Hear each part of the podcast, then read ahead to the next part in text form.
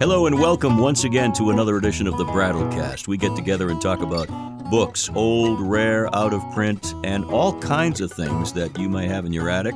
There's no better place to find it all and to find the information than the Brattle Bookshop in Boston. And with us, as always, is the proprietor of that uh, austere institution. He, of course, is Ken Gloss. And Ken, it's wonderful to welcome you. This is our first taping in the new year of 2021. So happy New Year and and we tape them well in advance so who knows when in the year it's going to show up but it, it's it's a lot of fun and i enjoy doing it. It's a good time of the year to reflect on uh, our past and you've got such a beautiful story about your dad and about the business and the family business that we thought we'd revisit that and maybe glean a few new pieces of information for those who don't know it, uh, the Gloss name is synonymous with uh, the used books and rare books in Boston. Well, thank you. And, you know, people ask me, how do you start a used book business? How do you do? I say, I don't know. I didn't start a used book business. I grew up in a used book business. I've been with it all my life, literally. My father, uh, the Brattle Bookshop goes way back into the 1800s. But the reality is, in 1949, it was going out of business. My father was getting married. Uh, he didn't really have a job. So, what do you do when you're getting married and you don't have a job? You buy a business that's going out of business. Uh, my mother had $500 that she had from uh, saved up from being in the service during World War II and working after that. And the Brattle Bookshop, which was in Boston, we constantly get people saying, where are you on Brattle Street in Cambridge? there used to be a little side street called Brattle Street, which was in the Scollay Square area of Boston. It doesn't exist anymore. It's where Boston City Hall is now. And but I also say, well, my parents say my first word was book. and you know, I can't attest to that, but I can very well understand. I'm sure they were talking about books all the time. And I imagine being, you know, whatever age I was, I was probably thinking to myself, what's going to get their attention the most? Say book. and I guess it did, whether or not. But one of the things, though, going into a, a, a business as a second generation has its very much ups and downs. I mean, again, when I was growing up, my father insisted that I came in after school from Dorchester uh, when I was even in elementary school, and then uh, when I went to Boston Latin School, it was a little closer. I just went down Huntington Avenue, but it was not my choice necessarily. It was come in, you have to work. It worked out well, and um, you know, over the years. But you know, it it was sort of interesting. And then what my father would also do when he went out to houses, because he was essentially he sometimes had an assistant in the early years but he would get calls to go out to houses, and he would always do that on Sunday mornings. I mean, he'd work six days at the store and then Sunday mornings going out to houses and estates. And of course, when he needed someone to help carry the books on Sunday mornings, who do you think it was? Let me guess. That actually was a lot more fun. I, I enjoyed seeing the people, getting the books. Uh, mm. And I think I learned a tremendous amount, almost more than being in the store, but learning to be comfortable going into people's houses, what they were like, uh, how you address them, sort of watching my father do that. But the hard part was working for my father. We have very different personalities. Uh, he tended to be somewhat disorganized. I mean, you would take, he had this big briefcase filled with papers. The one thing you had to realize is they were filled with bills course, once they went in the brief briefcase, they never came out oh, to get oh, paid. My goodness. My mother learned that very early on. And then my father had heaps and piles and everything sort of falling over and collapsing. It made a great picture. But he ran the store, he ran it very successfully in his way. I tend to be much more structured and organized and planned. And so we used to have our regular arguments uh, about this or not doing it one way or the other. And then I decided I was going to go to college and I was not going to have anything to do with books, anything to do with reading other than what I had to do for college. I went to the University of Massachusetts, and I decided they at the orientation they they they go, well, what do you want to be? And I said, what do you want to do? What do you want to major in? What type of subjects? And I said, well, I really don't know. And they said, well, the chemistry department here is really good. And I said, okay, I'll be a chemistry major. and and actually, the chemistry department at University of Massachusetts was very good. And I went through four years. I did well. I even, as an undergraduate, published a paper in a, mm. in a scientific journal. But I was going to go to graduate school at the University of Wisconsin. In, in the interim, the summer, I worked at a chemical company called Olin Mathieson in New Haven. And I saw what industrial chemistry really was. I said, ah, maybe not. And then I got out to Wisconsin for one day and just said, I don't know if I want to do this. And my father had always been saying, well, if you'd like to work at the store, you can. So I literally turned around the same day, drove back to Boston, and said to my father, how about if we try this for you? We'll take take it off. And uh, this is when it got really interesting. Uh, I would I would work and I would work with them in the same issues that I would be in the store and I would be putting things away and doing things, and organizing things, and he would be doing it his way. And it, it, we had our clashes. Matter of fact, when I first started there, I used to get fired constantly, regularly, sometimes two, three times a week. Oh man! And probably for the six month, first six months of that, he'd be upset, I'd be upset. It was a multi-story building. I'd go up to the top floor. I'd sit there and I'd pout for an hour or two hours, and then I'd slowly sort of almost slink down to the main floor. Uh, and my father would be upset, and I'd still be upset, and we'd get through the day. And, you know, a lot of times it wasn't even about what was going on at the store, but it might have been something that I was aggravated about 10 years ago, or something that had come up at home. In any case, this went on for about six months, and I even had friends who used to come into the store, friends with my father or myself. Looking back on it, I look at it as amusing at the time.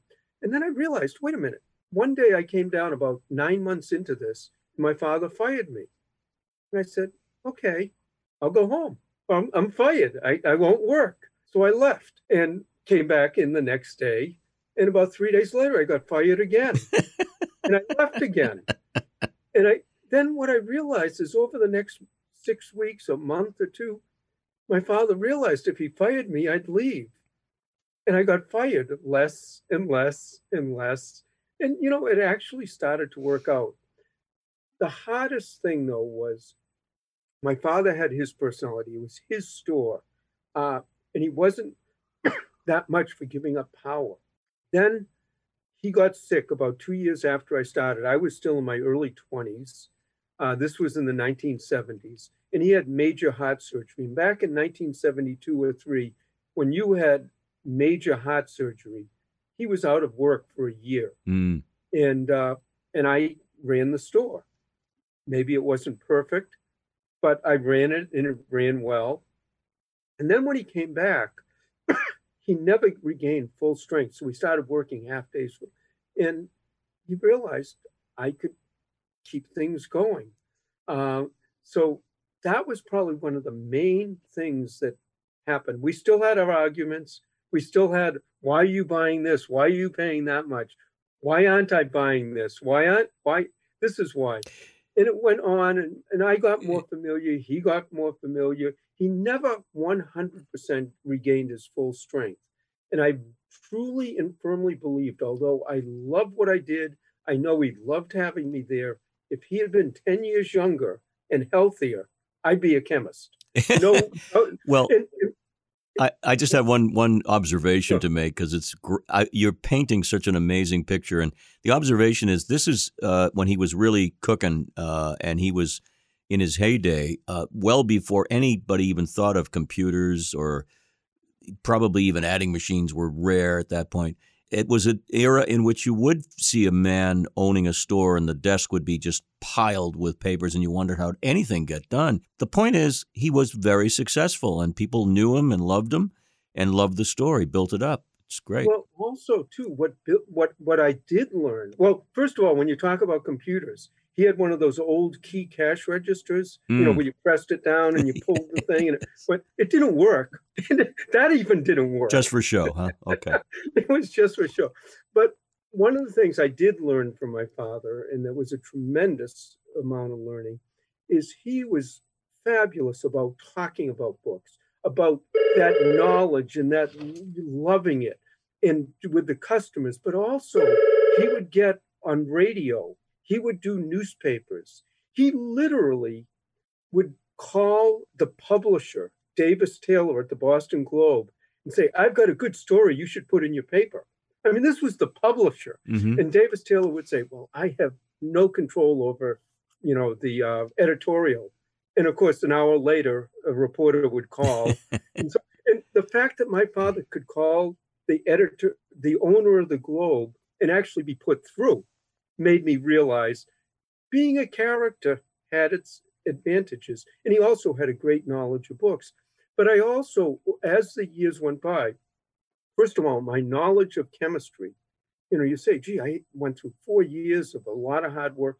It was invaluable because when I came to work with my father, I knew we, I could do something else. And more importantly, he knew I could do something else. So those four years of hard work in chemistry and education were well worth it. But then what I did start to learn was how much working with my father, how, how much I was learning not only about the books, but about public relations, about uh, talking with the public, about keeping the store's name out there. That was one of the major things I learned. But I also learned how to deal with my father maybe he learned how to deal with me too. But that, that mm. but I look at it as how to deal with my father. And I remember there was a, a tremendous event that happened back in 1980.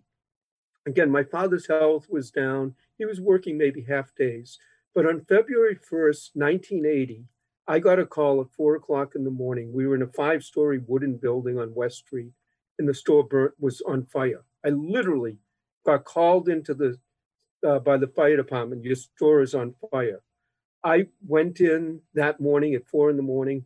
You couldn't even walk down Washington Street. The smoke was so thick. Got in there and literally watched the store just disintegrate. Uh, but uh, we were able to rent a store a few doors up. Uh, the mayor at the time, Kevin White, loved my father. My father was a good friend with his mother. And that shows how the personal relationship mm he he got our phones working right away, which was a huge advantage. People called and helped, and we found a rental. And a month later, even though it was meager, we re- reopened. Four years after that, uh, the building that was next to where our store burnt down came up for sale. And I had learned over the years and had advice from many people. I knew at that point, if I went to my father and said to him, they're going to pay us to take that building next to us. If it was my idea, he was going to say no. Absolutely 100%. Whatever, if I said they're going to give us a million dollars to take the building, because I said it, it would be no. So by that time, I had learned, um, and there was a actually a PR person. Uh, his name was Edward Bernays. Oh, the father of public relations, right? Father of public. And he said, when you have conflicts like that, get a consultant. He told me that a few years before. And I said, you know, that's a good idea. I called our lawyer, who my father loved because he started buying books on railroads when he was five years old, coming into the store. So he was now a, a partner in a law firm, but he had been a young boy buying books. My father, I called him up and I said, look, this is the deal. Do you do real estate? He said, yes, we do. I said, do you know someone who can come in and look at all of this? And he said, Yes, that's a good idea. And I said, Well, why don't you do that? Get somebody and then call my father. I, my wife and I, it was one of our first vacations. We went to the Caribbean. We got completely out of town. And when I got back, the lawyer and the consultant had talked to my father. My father had this great idea. Look at this building next to our empty lot is available. We should get this done right away. And we bought the building we're in now, which is what secured the business. So although it was a hard in learning and learning how to deal with people, I learned from my father, I think by osmosis, the tremendous amount about books and book learning. That was the hard part. But what I really learned was dealing with people, dealing with the public, doing public relations, talking about books, getting more people out there interested was one of his tremendous uh, advantages. And it's one thing, even doing this podcast, that I think still is an advantage. And I look back on it and uh, with great memories. And uh, we both did it our different ways, but the business goes on and we intend to keep it going on, even through difficult times. It's a great father and son story with a lot of lessons and life lessons learned that you're sharing with a lot of people and who are in a similar situation. And one thing I will say, I have two daughters. One lives in Africa. One does real estate. It is in the area, but I have a six-month-old grandson, and I have my eye on him. okay, get him reading first of all, and that first word has to be book, no question about it. Ken Gloss, thank you so much as always. And folks, go to brattlebookshop.com, check it out, uh, the Brattlecast, and ask your questions. And do visit the store when you're in Boston. We'll see you later.